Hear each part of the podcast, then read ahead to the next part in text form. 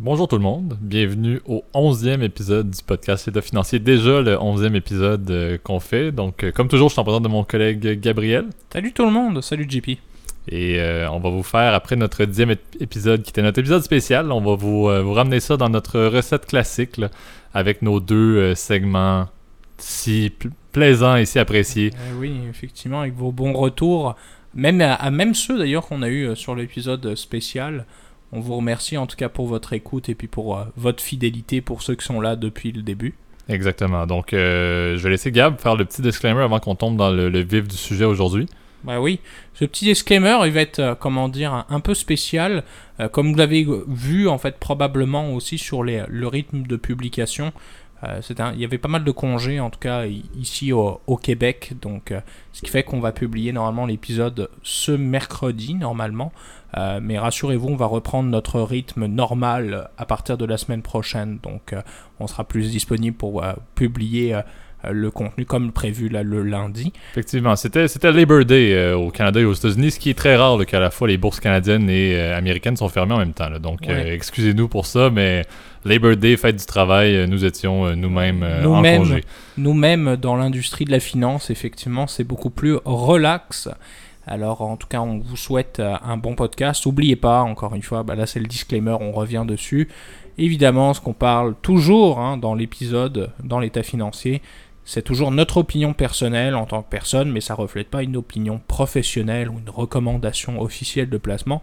Moi, comme toujours, je vous invite toujours à, prendre contact avec la personne qui s'occupe de votre dossier, hein, que ce soit votre conseiller, fiscaliste, planificateur financier, etc.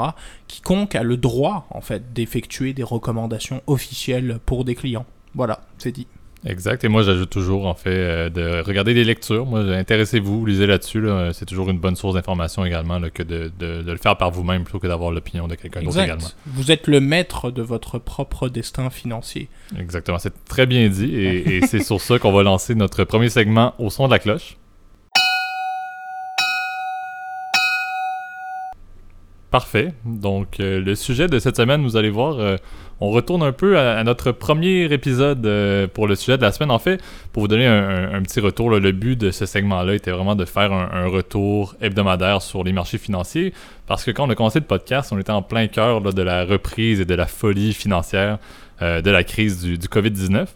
Euh, depuis, c'était très tranquille. Donc, on vous faisait des sujets de vulgarisation financière ou des scandales ou des sujets qui nous intéressaient et qu'on se parlait fréquemment, Gab et moi. Euh, mais aujourd'hui, on va retourner un petit peu dans une petite revue financière parce qu'il s'est passé quelques événements assez intéressants. Surtout Euh, aujourd'hui même, on pourra vous en exactement. parler. Et la semaine, euh, la semaine passée également, donc euh, qu'il y a eu, il y a eu des mouvements de marché qui sont pas arrivés depuis plusieurs mois, et donc le but va être d'en parler un peu. Je, je vais introduire un petit peu ce qui s'est passé, là, Gab, et puis on prend en- embarquer par la suite. là. Euh, pour vous donner une idée, euh, je me fie souvent, étant au Canada, là, sur euh, ce qui se passe avec les indices boursiers américains.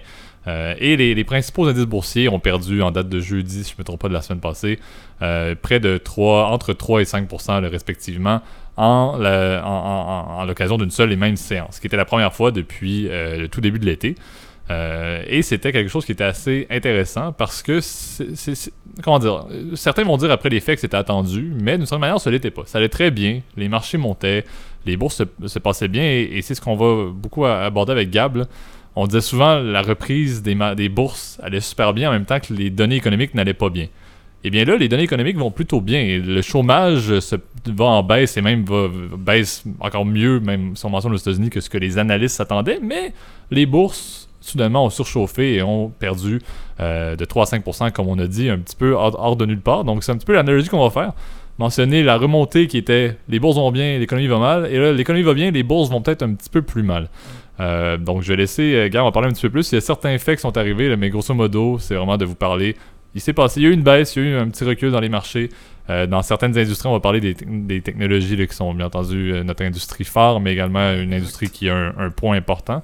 Euh, donc on vous en parle un petit peu plus. Puis aussi, j'ai une petite anecdote là, sur euh, une, une mention sur une banque japonaise là, qui a été la- parles, a eu un petit peu la foudre euh, cette semaine là, au niveau de, de ce qui s'est passé dans les marchés. Donc je sais pas si Gab, tu avais quelques points que tu voulais dire sur ce qui s'est passé aujourd'hui même et la semaine passée au niveau des, des marchés. Ben, aujourd'hui même, on, on vous parle aujourd'hui, là on enregistre le podcast, là, on est le, c'est le 8 septembre là.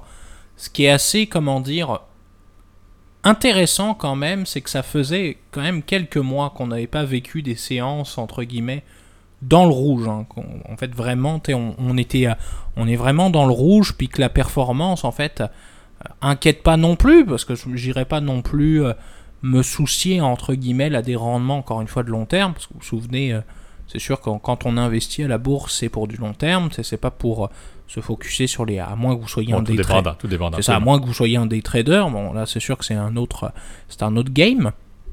Mais je vous dirais, c'est sûr que de façon générale, quand on se focus, puis quand on regarde les rendements de façon générale, bah c'est ça. On a eu, euh, on- a comme une corrélation en fait négative, en fait en- entre, moi je pense la situation sanitaire en fait et le comment dire et économique, hein, parce que c'est vrai que par le coup c'est un peu lié et comment dire les rendements de la bourse? On a vécu, euh, on se souvient, le, mois de mars a été le trampoline entre guillemets euh, sur les sur les principales places boursières, mais notamment à Wall Street. Euh, puis on a vécu en fait 3-4 mois assez tranquilles en fait. Les rendements étaient pas très intéressants. là. C'est sûr qu'on était plus hein, encore une fois un peu dans la montagne russe. C'est vrai que ces dernières semaines en fait, souvent, ça, en tout cas la performance était quand même dans le vert. Et la semaine dernière, effectivement, on a été, euh, ça a été une des premières semaines entre guillemets où on s'est dit bah non, c'est un peu, euh, ça a été une semaine un peu des séances, euh, avec plusieurs séances dans le rouge.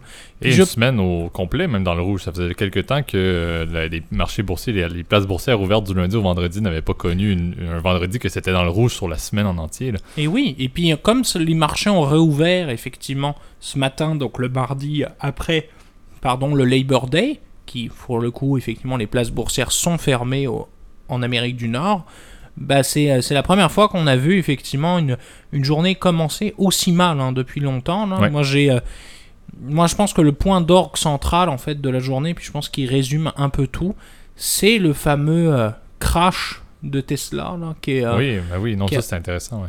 passionnant, mais ça se dire effectivement, c'est est-ce que finalement les marchés ils n'ont pas anticipé entre guillemets un peu trop à l'avance la reprise économique. Effectivement, les indicateurs sont quand même au vert, dans, dans quand même un peu positifs dans le sens où le, je sais que par exemple les chiffres, il y avait le- le- la, la statistique sur les non-farm payrolls là, qui Ouais. est le un peu le- l'équivalent du taux de chômage en fait, mais contraire du taux de chômage aux États-Unis euh, qui est utilisé comme statistique, qui était quand même assez encourageante, qui est sortie.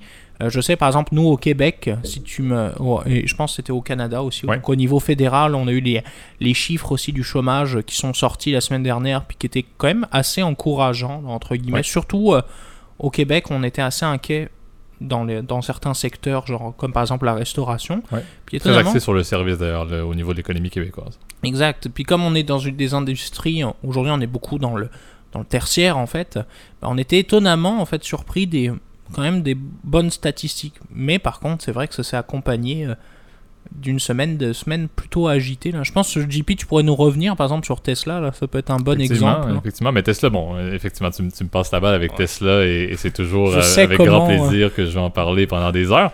Euh, mais effectivement, Tesla, puis on peut même retourner un petit peu, même une semaine au préalable. là. On rappelle que Tesla était un titre qui avait une valeur boursière en termes d'unité, en termes d'actions, qui était très élevée euh, tout de même au niveau des, des marchés boursiers. Et euh, visuellement parlant, si on peut dire, euh, Tesla s'est dit c'est peut-être pas si bon que notre titre vale autant en termes d'unité et ça va peut-être pas inciter l'investisseur moyen à embarquer dans notre titre s'il peut mettre avec 5000 il peut acheter à peine 3-4 actions de Tesla. Et c'est là où, il y a peut-être deux semaines, ils ont fait un, un- ce qu'on appelle un stock split. Donc, ils ont décidé de, de répartir, de, de couper en deux là, leur valeur boursière en, en donnant deux actions pour une, je crois, ou c'était même trois pour une. C'était 3 pour 1. Trois pour une, oui. Euh, et au final, ça, ça ne changeait pas la capitalisation boursière, mais c'était plus attrayant de dire ben, Tesla a de l'air plus, en bon anglais, c'est affordable, mais ça, ça semble plus. C'est plus liquide aussi, c'est que ça permet aussi à des investisseurs qui n'ont pas l'argent en fait, de, même si ça commence à devenir un peu... euh, D'ailleurs, ça va faire le lien, je pense aussi avec la, la deuxième Oui. partie, mais là, on va, on va, on en fait là-dessus. De plus en plus, les actions fractionnées, ça devient euh, populaire, donc ça, ça vient mettre un peu en- c'est un peu un contre, un contrebalancement dans l'idée, mais les stock splits, c'est fait essentiellement pour que des gens qui n'ont pas l'argent d'acheter une, une action de, à 1500 dollars, bah, au moins là, avec un stock split, sont capables d'acheter trois actions à 500 dollars. Exactement, sans mettre tout leur argent ou à peu près de, leur- de ce qu'ils voulaient investir. Et, et donc Tesla a fait ça deux semaines, c'était quand même, ça a été relativement mitigé. là, les, la performance n'a pas été tant favorable ni défavorable, c'est plus encore une fois pour le, le fait de rendre ça plus accessible.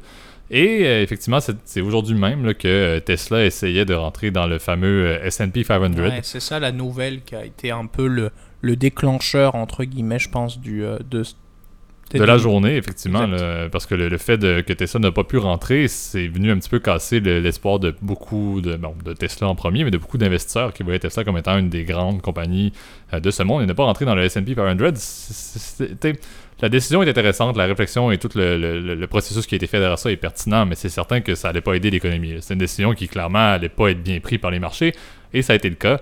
Euh, Tesla a baissé, et, et comme la tangente le veut, là, souvent quand une compagnie de tech va mal, souvent il y a beaucoup de stress dans le domaine des tech et toutes les compagnies de tech en prennent un petit peu pour leur argent et c'est ce qui s'est produit. Euh, donc on sait que les, GAFA sont des compagnies qui sont très, très stables mais qui sont également très pondérées dans les indices. Et c'est ce qu'on remarque présentement.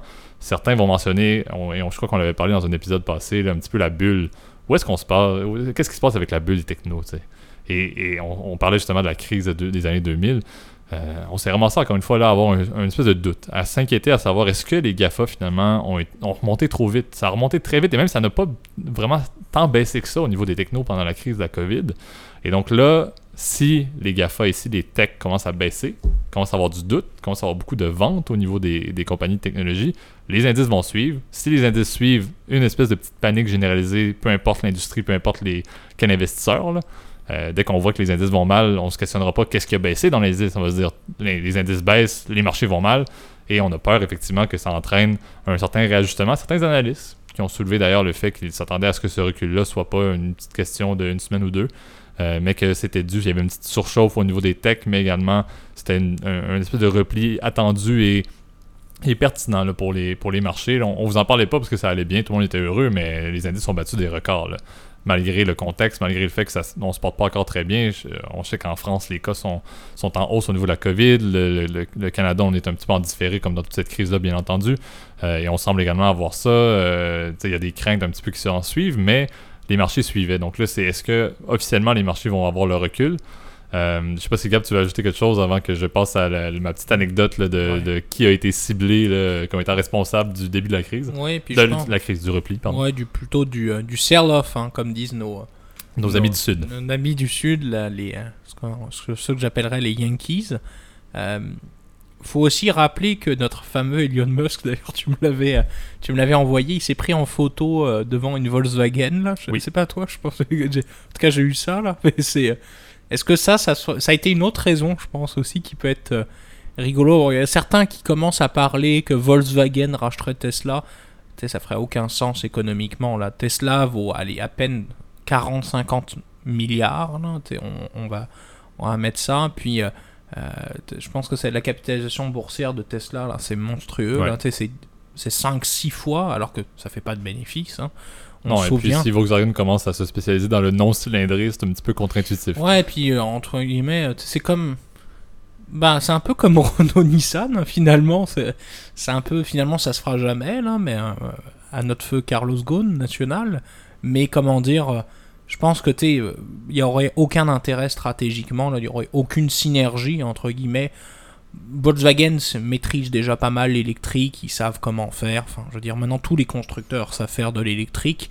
C'est juste quelle est la stratégie aussi derrière l'électrique aussi? Je pense que c'est ça. En tout cas, ça- je pense que ça n'a aucun sens, mais a- je pense qu'il y a des gens qui se sont enflammés euh, pas mal avec euh, cette nouvelle-là. Puis la bulle, encore une fois, c'est comme un ballon qui pète. là. Euh, Exactement.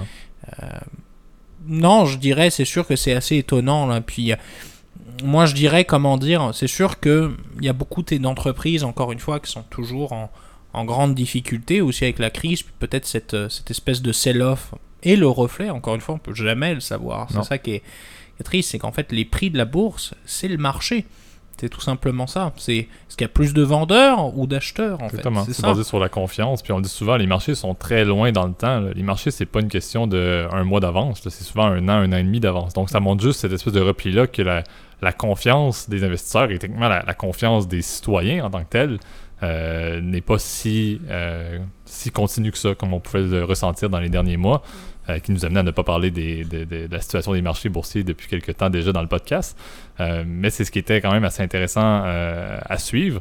Également, on le rappellera, là, ça c'est un autre point qu'on va peut-être parler plus fréquemment dans les prochains mois, mais on rappelle aussi que c'est le- l'élection américaine bat son plein. Ah Et c'est oui. quelque chose qui, d'une semaine à l'autre, peut avoir un impact assez majeur sur les marchés. Donc, on risque de parler plus souvent qu'autrement des marchés, de la situation des, des bourses américaines, entre autres, et on va s'entendre des bourses canadiennes et un peu des bourses européennes, parce que ce qui se passe à Wall Street dicte en grande partie ce qui se passe dans Ouais. toutes les bourses mondiales. On va, on va se dire les Le- vraies le, choses. Le là. président des États-Unis, c'est un peu le président du monde, hein, finalement. D'une certaine manière, du moins en termes financiers, c'est pas mal le cas, donc euh, on risque d'en parler beaucoup, mais c'est un point également. J'ai pas de Wall, Street est très in- et Wall Street est très inquiète, hein, parce que c'est vrai que euh, le- ça amène beaucoup d'incertitudes. hein. Donald, c'est sûr qu'il est un peu... euh, il a repris un peu dans les sondages, là, dans, les, dans les deux dernières semaines. là. il, a- il est quand même dans les intentions de vente. C'est sûr qu'au niveau national, n'oubliez pas que le système américain, c'est pas au vote national. Ouais. là, C'est pas un vote, ce qu'on appelle le Electoral College aux États-Unis, donc le collège électoral, Ouais. où il faut avoir 271 grands électeurs pour être élu.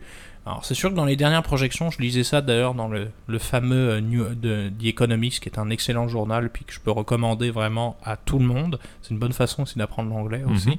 Euh, quand même dans 86% des scénarios, euh, évidemment c'est avec des modèles big, big data, etc., avec des sondages, Joe Biden est gagnant dans le collège électoral. Mais, bah, il y a 4 ans, on se souvient de ce qui s'était dit il y a 4 ans, moi, je voyais euh, Hillary Clinton éclater à, plat de couture euh, Donald. Il a, il a aucune chance. Puis on l'a vu devant nos yeux, parce qu'on était, on était ce soir-là, euh, on était ce soir devant la télé. et, euh, et- À suivre les élections américaines, on rappelle en tant que Canadien et en vivant au Canada, étonnamment, beaucoup l'intérêt est presque plus élevé pour les élections américaines que les élections fou. canadiennes. Et c'est triste, je suis Canadien et je dois l'avouer que ça a peut-être même plus un, un plus gros impact sur nos vies de tous les jours euh, que, que notre, notre propre, nos propres élections. Mais effectivement, on, on avait suivi ça euh, avec des amis. ne, ne dénigre pas notre cher Justin Trudeau. Non, non, Justin Trudeau est, est- est un, un- un élu euh, très, très important pour, pour les dernières années au Canada, mais tout de même. Tout ça pour dire que la- les élections nous avaient assez frappé à ce moment-là. Puis, je tiens à soulever aussi, là, on rappellera que l'arrivée de Trump au, au pouvoir n'était peut-être, sans, sans opinion, n'était peut-être pas bon pour les Américains au sens large, mais au niveau des marchés, ça s'est Ah, pas ben, mal passé. Qu'est-ce que cette année va nous réserver? Est-ce que les marchés commencent à, avoir des soubresauts parce qu'on on sait pas trop si les marchés sont plus favorables à Biden ou sont plus favorables à Trump? C'est ce qui est curieux. Il faut encore suivre la logique. Les, marchés ne suivent pas nécessairement ce qui est bon socialement. La, finance euh, et la finance qu'on parle souvent dans le deuxième segment est très axée sur comment est-ce qu'on peut vous aider à réfléchir mieux pour vos finances. Mais les marchés financiers, c'est une bête complètement différente. Et on peut se poser des questions à savoir qui est-ce qui serait favorisé. On va le savoir assez vite, on s'entend. Et puis ce qui est fou aussi, c'est que sachez-le, au vu des dernières nouvelles, puis ça c'est euh, quand même assez fou là, mais dites-vous aussi que Donald Trump a dit que ça se trouve il ne, reconnaîtrait pas le résultat de l'élection. Est-ce que ça va créer aussi peut-être un, problème, pas diplomatique, mais plus une crise politique à l'interne aux États-Unis? Parce qu'il a dit, on se souvient que le vote par correspondance, c'était de la fraude, etc. Bon, moi ça je suis un peu plus sceptique euh, là-dessus sur cette Non, que- stratégie c'est- c'est entre sûr que de vouloir d'attaque. euh, mais retirer les votes qui lui sont pas favorables ou le genre de votes qui lui sont pas favorables, c'est une bonne technique euh, qui n'est pas très démocratique là, pour, euh, pour avoir des élections. C'est- Il s'inspire de certains autres, on va s'entendre. je pense qu'il est un peu trop inspiré par, le- par son cousin Sans nommer, Vladimir. ouais, c'est ça, sans nommer de, de nom nécessairement. C'est juste Vladimir, on sait pas de qui on parle. Effectivement. Mais euh, c'est comment dire, euh, c'est fou là. Le, c'est, vrai qu'on vit une période entre guillemets euh, ces derniers mois là quand même. On, mon Dieu, le monde a tellement changé. Puis je pense qu'on a, on, ça va, ça va amener beaucoup de changements là. C'est pour ça que c'est, c'est ça qui est fun aussi encore une fois avec la finance, c'est que c'est un reflet entre guillemets de l'évolution du monde. en un fait, peu du le- pouls de la société, c'est ce qui est Absolument. pertinent. Et ce premier soubresaut-là, en plusieurs mois, nous amène à réfléchir que oui, la COVID était, est une crise majeure, on va s'entendre encore une fois pour la société. En termes sanitaires, on n'en est pas encore sorti. Euh, mais les marchés étaient un petit peu passés par-dessus et, et ne se fiaient pas vraiment sur ce qui se passait. Et là, on voit soudainement que, on voit que les, les causes, on voit que les situations commencent à affecter réellement euh, les, marchés qui vont au-delà de la COVID. On parle encore une fois des élections américaines. On pourra parler de, il peut y avoir, on s'entend, d'autres conflits, d'autres situations majeures à travers le monde qui vont affecter les, places boursières, qui vont amener de l'incertitude. Mais on se rend compte qu'on on repart un petit peu. On, on en avait entendu parler. L'automne va amener sa part de, de soucis au niveau des marchés financiers, puis on n'y croyait pas nécessairement avoir l'allure de la reprise. Euh, mais on peut se questionner maintenant. Est-ce qu'on est amorce euh, avec ça, avec le fait qu'on pointe du doigt les techs, mais est-ce que c'est en fait réellement quelque chose de plus systémique? Euh, au niveau de l'incertitude? On suivra le fameux VIX et, et Gab, tu pourras en, dire plus. On en parle souvent de ce fam- fameux indicateur. là. Fear Index, ouais. C'est vrai que c'est souvent ça aussi qui est pris aussi, encore une fois, pour prendre le pouls, entre guillemets, de la, peur dans les marchés. Là. Bon, c'est sûr, le VIX, c'est une formule mathématique de base. Mais comment dire, c'est vrai que ça, ça permet de savoir est-ce que les marchés, les investisseurs sont confiants de façon générale. Et c'est vrai que bah, la Covid, entre guillemets, on a vu plusieurs moments en fait où le VIX avait atteint des sommets, entre guillemets, Oui, mon Dieu, au mois de mars. ah oui, c'est surtout autour du 23 mars, là, qui était le, la, la vallée dans les marchés. Oui, oui, les journées précédentes. C'est sûr que c'est un petit peu. Le VIX, c'est quand même assez représentatif qu'on perd 8 à 9 euh, Oui, vrai de que- manière quotidienne au niveau des places boursières. Après, je pense qu'on peut l'associer effectivement, comment dire, à, à des journées et puis des événements un peu plus euh, spontanés, entre guillemets. Euh, la, la question, c'est de savoir qu'est-ce que les marchés anticipent, puis qu'est-ce que ça nous réserve aussi pour l'avenir.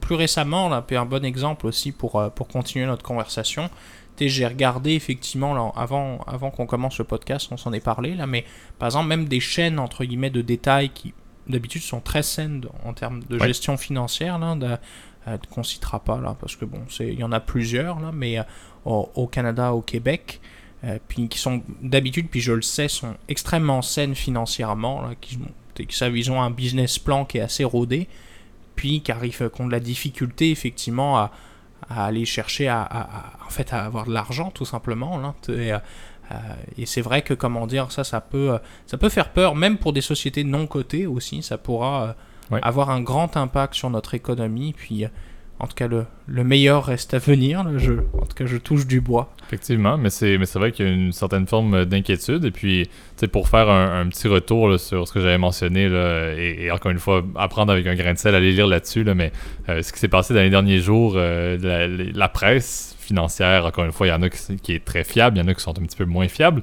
Euh, certains ont pointé du doigt certaines transactions euh, marquantes autour du mois de juillet, si ma mémoire est bonne, d'une euh, banque japonaise qu'on appelle la SoftBank qui euh, était quand même assez optimiste. Ça avait acheté beaucoup d'options euh, pour les, compagnies tech, parce que les tech étaient quelque chose de stable, on l'avait dit. Les techs s'en sont très bien sortis dans la crise, ça n'a pas trop paru. On s'entend qu'Amazon a très bien survécu malgré une, légère baisse. Donc SoftBank avait pris beaucoup de positions au niveau des options. Et il semble qu'il y a eu euh, soit beaucoup d'exercices, soit beaucoup de pertes. Il s'est passé quelque chose dans les derniers jours au niveau des positions de la SoftBank japonaise qui a entraîné, si on peut dire, la première descente. Il semblerait que, et encore une fois, mes, sources sont des sources financières euh, dans la, littéra- la littératie euh, classique.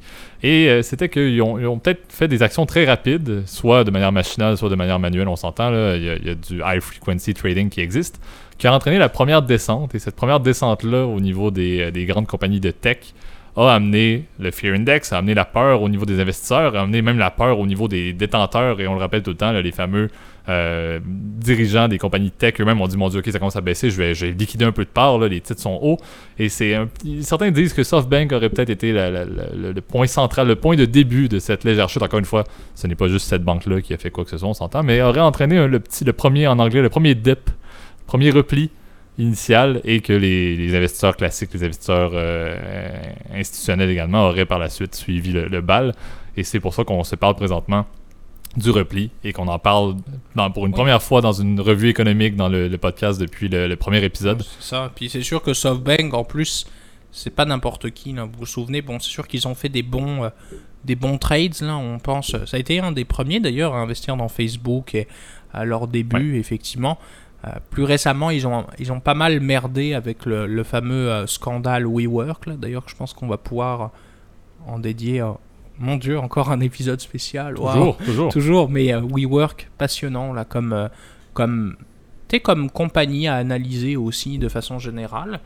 Et c'est vrai que, bon, bah, c'est le fait que ce genre d'institution, parce que c'est un. SoftBank, c'est effectivement une. C'est plus une banque commerciale, là, qui Ouais. font du, euh, du prêt, Oui, puis, plus des- que, ouais. puis de l'investissement en équité, là, parce que souvent, ils, ils investissent directement dans une entreprise.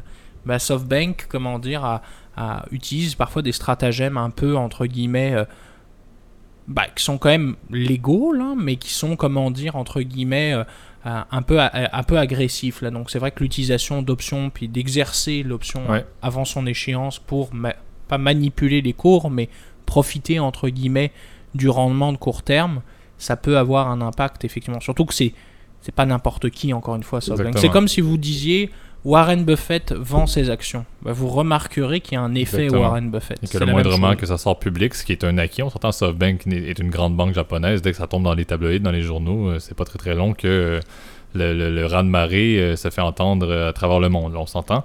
Euh, donc c'était un petit peu le, le- petit point que je voulais rajouter là, sur, euh, sur ce qu'on voulait faire de la revue des marchés. Encore une fois, ce n'est pas la dernière fois qu'on va faire une revue des marchés, on l'a mentionné, on, suit beaucoup les événements actuels qui ont des impacts sur les marchés et principalement on va faire certains points, c'est sur certains topos sur les élections américaines parce qu'on trouve que c'est quelque chose qui va avoir un impact majeur au niveau de- des, bourses dans les prochains mois, prochaines semaines.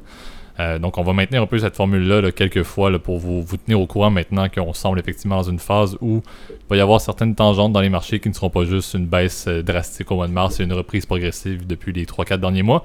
Euh, mais on en parlera un petit peu plus, euh, encore une fois, dans d'autres épisodes. Donc, c'est sur ça qu'on va conclure notre premier segment euh, au son de la cloche. Passons maintenant à, un segment un peu moins marché pur, marché financier, et, et retombons un peu dans la vulgarisation financière avec Dans vos poches. Parfait. Donc aujourd'hui, un, sujet, un sujet que, que j'ai discuté récemment avec des amis au niveau des finances personnelles euh, et qu'on n'a pas beaucoup parlé. On en, parle, mais on n'a pas beaucoup parlé de comment le faire. Et euh, Gab et moi, on s'est entendu pour dire que c'était pertinent d'en glisser un mot aujourd'hui. On, va vous parler un petit peu plus des, comptes de courtage. Euh, je vais laisser Gab introduire un peu le, sujet étant un peu le, grand Manitou au niveau de la finance personnelle. Moi, davantage au niveau de la finance de marché, Gab plus au niveau personnel. Je vais te laisser introduire un peu plus ce sujet. Ouais, le, le sujet il m'a été aussi recommandé par un fidèle euh, auditeur là, dont on citera le- on citera pas le nom là, mais je pense qu'il se reconnaîtra. Euh, ouais, les comptes de courtage aussi. Bon, bah c'est sûr que évidemment quand vous investissez effectivement euh, dans les marchés, vous avez plusieurs outils. On a parlé des FNB, on a parlé des fonds mutuels, donc des des fonds tout simplement que vous achetez à, à la banque, etc. Les, tout, en, gros, les produits financiers plus simples. Mais on s'est dit, bah, écoutez, si vous commencez à être un peu plus avancé, vous pourriez vous ouvrir une plateforme de courtage. Alors, la plateforme de courtage ça vous permet d'acheter habituellement toutes sortes de produits financiers. On a parlé des FNB, etc. Bah, ça peut faire partie d'un- d'une plateforme de courtage, mais aussi des actions individuelles. Donc, vous pouvez dire, exemple, par exemple, Tesla. Donc, euh, vous pouvez effectivement acheter ces actions individuelles par la fameuse plateforme de courtage. Euh, Vous pouvez aussi acheter des obligations, si le cœur vous en dit, puis si vous êtes fortuné, là, parce que souvent ça vient avec des dénominations, dans- on en avait parlé dans la dans l'épisode sur les obligations, euh, qui sont souvent assez élevées, donc c'est 10, 20, 15, 20 000, enfin bref. C'est le plus gros bloc. Puis on le rappelle, encore une fois, on l'avait mentionné, là, mais la logique du prêteur, d'être un, un, emprunt- un prêteur pour, la, pour en termes d'obligation et un actionnaire en termes d'action. Donc, euh, si jamais il y a un- une certaine problématique financière avec la compagnie, ben vous, êtes, Absolument. vous êtes avantagé en tant que prêteur plutôt qu'en tant qu'actionnaire. Absolument. Puis souvent aussi une façon, on l'a oublié, on l'a, dit la dernière fois, mais de diversifier votre portefeuille. Donc c'est sûr, souvent, rendu là, bon, une fois que vous avez déterminé qu'effectivement vous devriez ouvrir un compte de courtage, la question est de savoir dans quel, quel type de compte vous voulez ouvrir. Alors souvent, comment dire, quand le compte de base, bah, c'est souvent des comptes que vous ouvrez en fait auprès de votre banque. Donc c'est, euh, moi par exemple, je sais que j'en, ouvre personnellement là, des comptes de courtage. Euh, donc c'est ça. Donc c'est sûr que vous pouvez commencer. Souvent les comptes dans les banques traditionnelles, c'est sûr qu'entre guillemets c'est souvent plus onéreux parce que bah, soit vous avez un- une plateforme qui est plus avancée, soit vous avez effectivement l'accès entre guillemets à un réseau traditionnel. Donc souvent on peut soit Ouais. vous conseiller, vous avez des fois des, des formations qui sont incluses. Euh, etc. Donc c'est aussi le fait que bon, vous faites tout à faire à la même place, donc ça peut être aussi un avantage. Puis vous avez donc les, les- donc c'est sûr que dans les, les façons générales là, donc dans les banques traditionnelles, bah là je vais pas citer de nom parce qu'il y en a il y en a tellement là par exemple au Québec pour donner un exemple, je sais que la, la Banque nationale en fait beaucoup, Desjardins au Québec en fait beaucoup, euh, etc. La Banque Royale aussi. La Banque euh, Royale, tout à fait. Euh, je sais qu'en France, par exemple, il y a Boursorama, qui est maintenant en fait plus une, une banque, parce que c'est à l'époque, quand j'étais jeune, c'était juste un site d'actualité économique. là. Mais euh, maintenant, c'est, ça appartient à la Société Générale, donc c'est, entre guillemets, c'est une banque. Mais la majorité des banques euh, commerciales classiques dans lesquelles vous faites affaire vont aussi offrir cette option-là. Maintenant, en fait, c'est quand même assez simple. Ça prend juste un bon logiciel de leur côté euh, qui peut être stable et puis qui est lié avec leur service. Euh, et au final, vous pouvez à peu près en obtenir dans toutes les bonnes institutions financières que vous connaissez, là, qui sont stables, euh, peu importe dans quel pays vous êtes. C'est quand même assez facile de, l'avoir. Et puis, au-delà de savoir est-ce que vous ouvrez un compte dans une institution bancaire ou auprès d'une compagnie qui peut faire ce genre de service-là, je sais que dans les sites classiques qu'on utilise souvent en Amérique du Nord, il y a les Questrade de ce monde et compagnie. Euh, il y a aussi un, un- un autre niveau de, de questions que j'allais te poser. C'est une question qu'on se pose et qu'on m'a même posé moi-même. là. Au-delà de savoir où est-ce que j'ouvre mon compte de courtage, et comme je dis, les raisons sont personnelles. Est-ce que vous préférez le faire dans une banque ou sur un- une plateforme qui n'est pas une, une banque, mais qui est juste une plateforme de trading? Euh, Il y a également la question de savoir comment. J'ouvre ça dans quelle devise? Dépendamment Ça, de ma euh, devise Hyper important. source ou ma devise de salaire, si on peut dire. Je trouve ça dans quelle devise, en sachant qu'on on donnait, on donne l'exemple d'Apple. C'est dans, en US, là, acheter du Apple. Si Mhm. moi je suis en France et je suis payé en euros, si moi je suis au Canada et je suis payé en dollars canadiens et que je veux acheter du Apple, qu'est-ce que je fais? Est-ce que j'achète ça en US Est-ce que j'ai un compte en US ou est-ce que j'ai un compte dans ma devise locale en euros si vous êtes en Europe ou en, en canadien si vous êtes au Canada? Excellent point. Alors c'est sûr, on oublie, euh, on n'oublie pas là. C'est sûr qu'à chaque fois que vous faites des transactions, euh, comme n'importe quel compte bancaire, vous avez des frais, donc les frais administratifs, les frais d'ouverture de compte, les frais de transaction, bon, ça c'est classique, etc. Bah, sûr, renseignez-vous là-dessus. Mais c'est vrai que la conversion des devises est souvent un gros problème. qu'on- je pense c'est particulièrement aussi pour euh, nos collègues outre-Atlantique. Je sais que c'est beaucoup plus compliqué pour eux d'acheter par exemple des actions nord-américaines. Bah, souvent par défaut, c'est sûr que la monnaie, c'est une excellente question de JP. Quand vous achetez Apple, c'est en dollars américains. Donc ça, il n'y a pas de choix. Si votre devise de référence, par exemple, est en euros, par exemple, ou en dollars canadiens, vous n'aurez pas le choix de passer effectivement votre argent Ouais. en dollars américains. Euh, c'est sûr qu'il faut vous renseigner aussi si le compte peut, quand vous faites la revente de vos titres, est-ce qu'on va vous redonner des dollars américains ou est-ce qu'on va vous donner la devise de votre compte? Je sais que c'est particulièrement le cas, par exemple, avec les plateformes en dollars canadiens qui sont habituellement, pour pas se compliquer la vie, en dollars canadiens. Surtout que souvent les, les produits fiscalement avantageux doivent être libellés en dollars canadiens. Ouais. Donc ça, souvent, c'est un, La conversion est constante. Dès que vous avez, en fait, le, le- le rythme est simple, vous avez une transaction, vous avez une conversion. Que ce soit un, un Et le- achat ou une vente, vous avez une conversion. Puis le broker, il prend une, une cote là-dessus. là. Sachez-le. là, Et souvent. surtout, euh, on s'entend que le taux de change, c'est même quelque chose qui n'est pas constant, vous le savez également en Europe. là. Donc, vous avez un risque. Ah oui, ça. il y a le risque de vise, effectivement, que ça puisse changer aussi. Ça, c'est un gros problème aussi euh, dans ce genre de cas.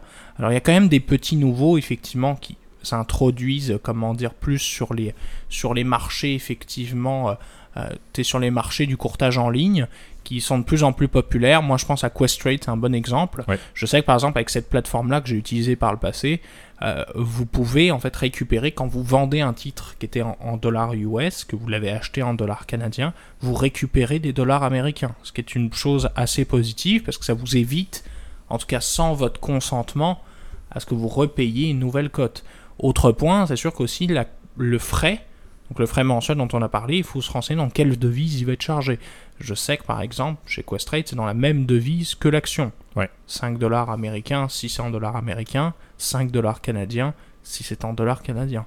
C'est un peu ça le, le concept derrière ça. Maintenant, c'est sûr qu'il y a de plus en plus de plateformes euh, qui offrent, entre guillemets, où il n'y a pas de frais de transaction. Moi, je vous dirais quand même, méfiez-vous, parce qu'il y a beaucoup d'avantages, mais il y a beaucoup de désavantages. C'est sûr que ça fait partie du fameux mouvement de la fintech, là, que je trouve Ouais. passionnant, puis qu'on pourra... Absolument. On pourra... Eh mon Dieu, encore Je, vais dire pour toi, mais un épisode spécial plutôt que tu le mentionnes. Mais tu sais, c'est extrêmement. euh, c'est passionnant, hein, la fintech.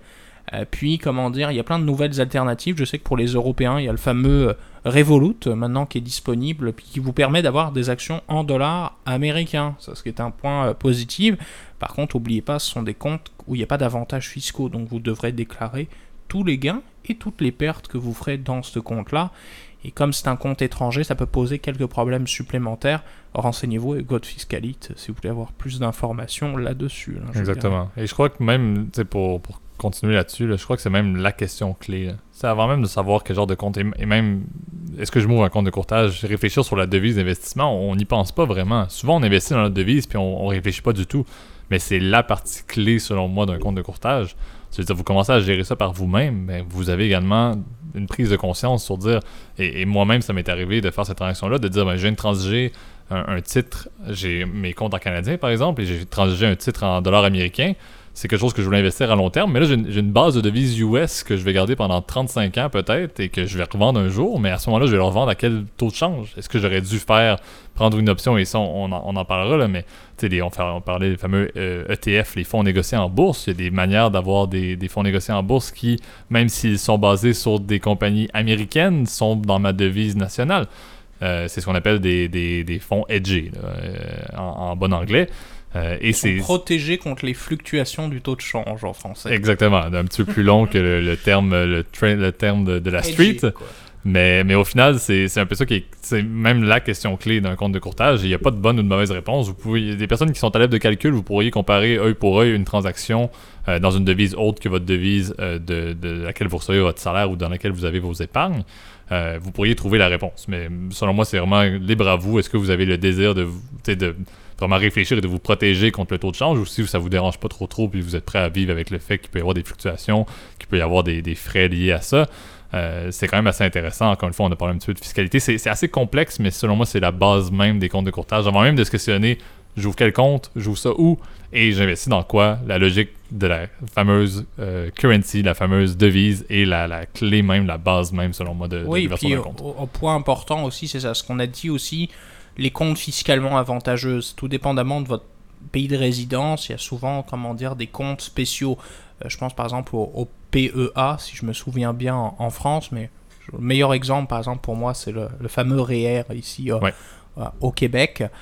Puis, comment dire, ces comptes-là, comment dire, sont très spécifiques. Vous pouvez pas, il y a certaines choses que vous ne pouvez pas acheter avec. Et c'est vrai que c'est ça. Là, là-dessus, c'est important de se renseigner effectivement comment je vais bâtir mon portefeuille en conséquence, en sachant qu'il y a ces limitations fiscales là.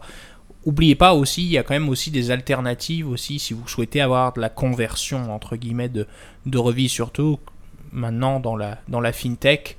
Il y a de plus en plus d'alternatives en- entre guillemets qui sont de moins en moins chères. Par exemple, par le passé, ça je, parle d'expérience, la conversion de devises c'était extrêmement onéreux il y a quelques années. Là. Ouais. Rien que les frais de transfert internationaux, là, c'est monstrueux. Moi je pense par exemple à nos, à, à nos, à la fameuse startup là, euh, TransferWise que moi j'aime beaucoup, là. Euh, puis à Revolut aussi qui est, euh, qui est quand même assez, qui, qui se lance dans ce même segment euh, où il y a énormément en fait des possibilités de transférer vos devises aussi. Donc vous n'êtes pas obligé d'acheter votre devise chez votre broker, euh, mais renseignez-vous parce que c'est sûr que là rendu là, il se peut que ce soit un peu plus compliqué, que vous fassiez des virements euh, entre entre devises, etc. Ça peut être un peu plus complexe. Renseignez-vous, puis je pense que c'est la, la meilleure chose à, faire quand il s'agit d'une plateforme de courtage.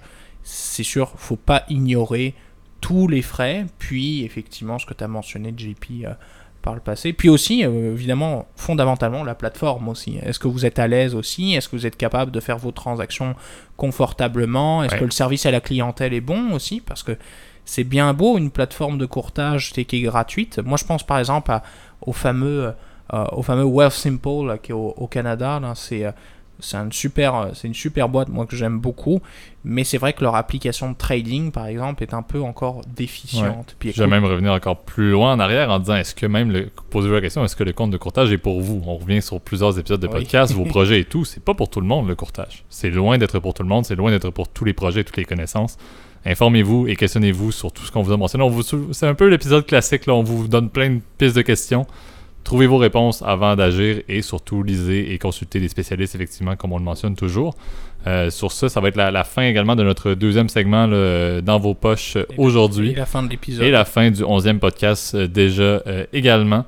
Euh, donc, je te remercie beaucoup, Gab. Je vais te laisser d'ailleurs faire le, le petit, le petit topo de la fin là, qui est toujours pertinent avant, de, avant de, de passer à la semaine prochaine. Et oui, n'oubliez pas évidemment de partager notre contenu si ça vous a plu sur les réseaux sociaux, d'écouter, de vous abonner en tout cas sur toutes les plateformes de podcast, Spotify, Google Podcast, Overcast, euh, etc. YouTube aussi, puis à mettre vos commentaires euh, ou nous écrire si jamais vous avez des questions. Puis on pourra essayer de répondre euh, du mieux qu'on peut.